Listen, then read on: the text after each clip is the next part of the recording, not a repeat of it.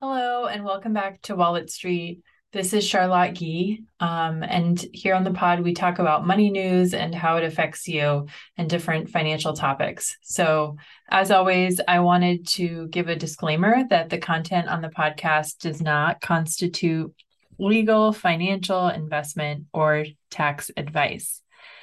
So, today I wanted to listen to answer a listener question and you could submit listener questions or comments either on TikTok, LinkedIn, or via email at walletstreetpodcast at gmail.com. So I'll feature, um, you know, listener questions and comments in the show so you can send to me there.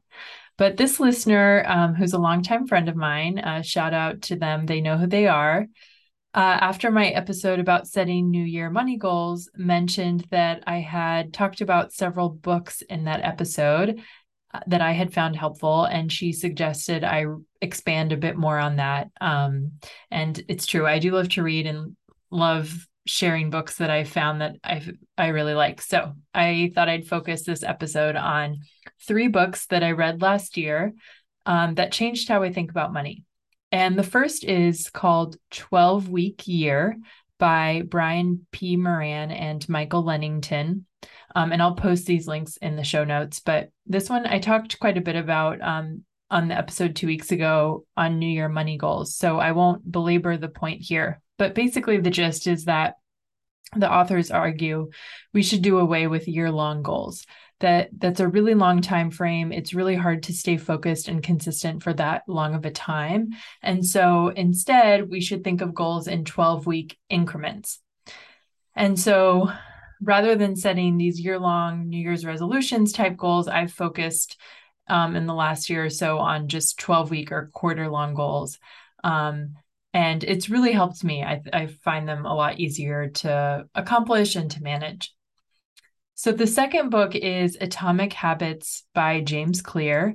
This is a pretty well-known book that probably a lot of you have already heard of out there.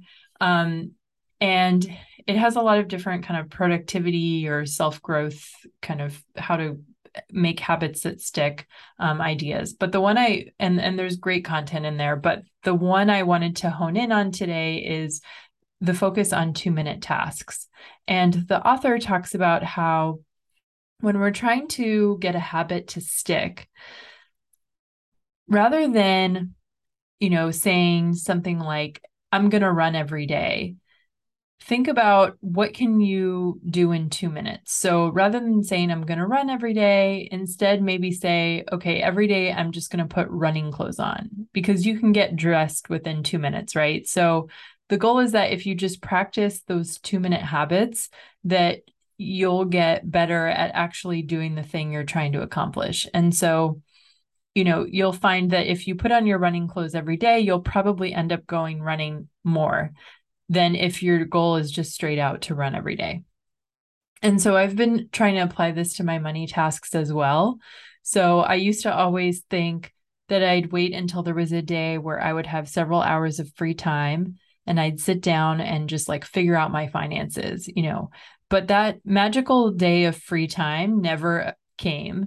You know, I was busy, everyone's busy, you're busy. You know, hours of free time don't magically appear. And if they did, I certainly wouldn't be spending them working on my finances. And my guess is probably neither would you. Um, I would personally be out with friends or reading a book or going for a run or doing something else more fun.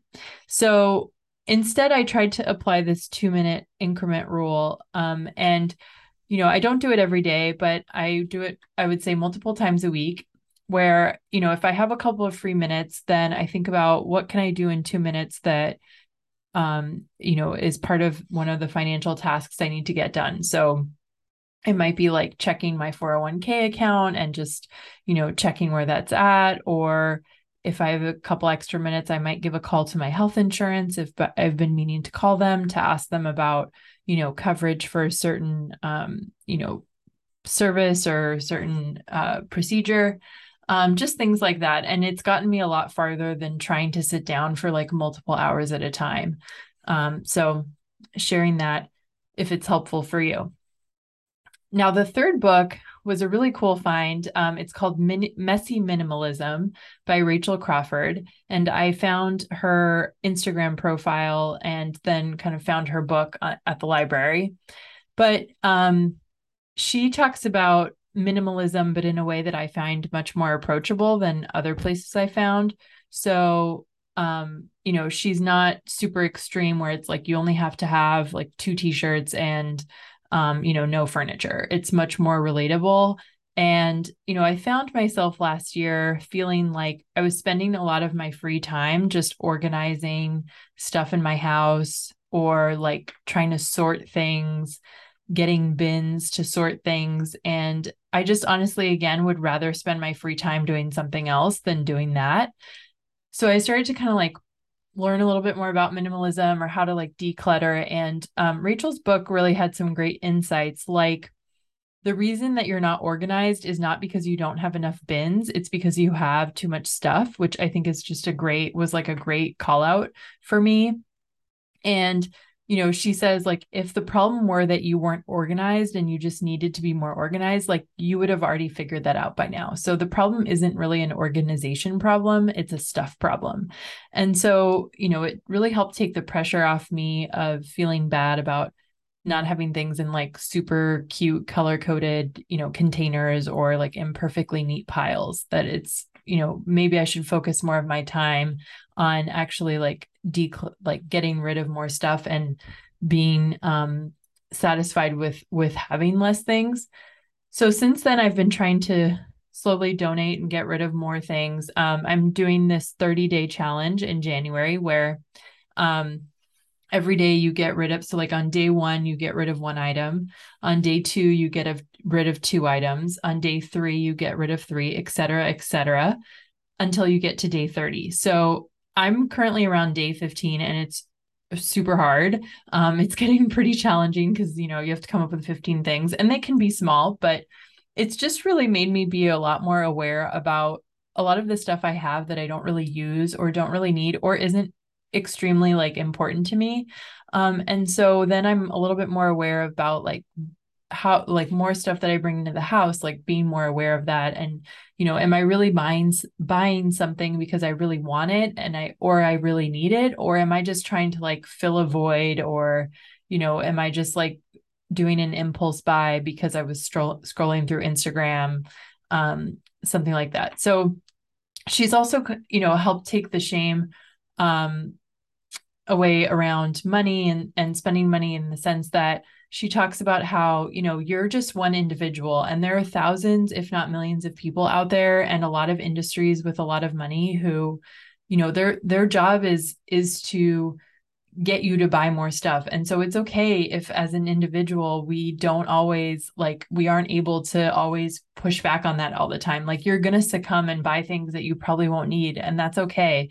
Um I think the goal is just to be more aware of it overall. So anyways, it's a long spiel, but uh, in general, it's really made an impact on my spending. And um, I can really see, like, in my bank account, I've just, my spending has gone down a lot more as I've been a little bit more um, aware of it.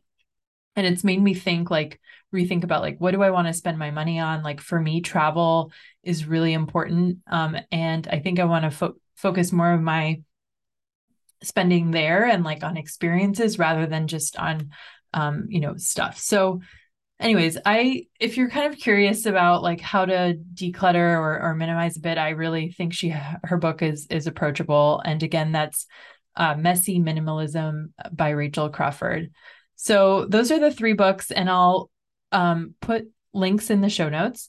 As always, I'd love to hear from you if there are any other books that you recommend that have helped you manage your money and finances. You can email me at walletstreetpodcast at gmail.com or send me a message on TikTok, TikTok or LinkedIn.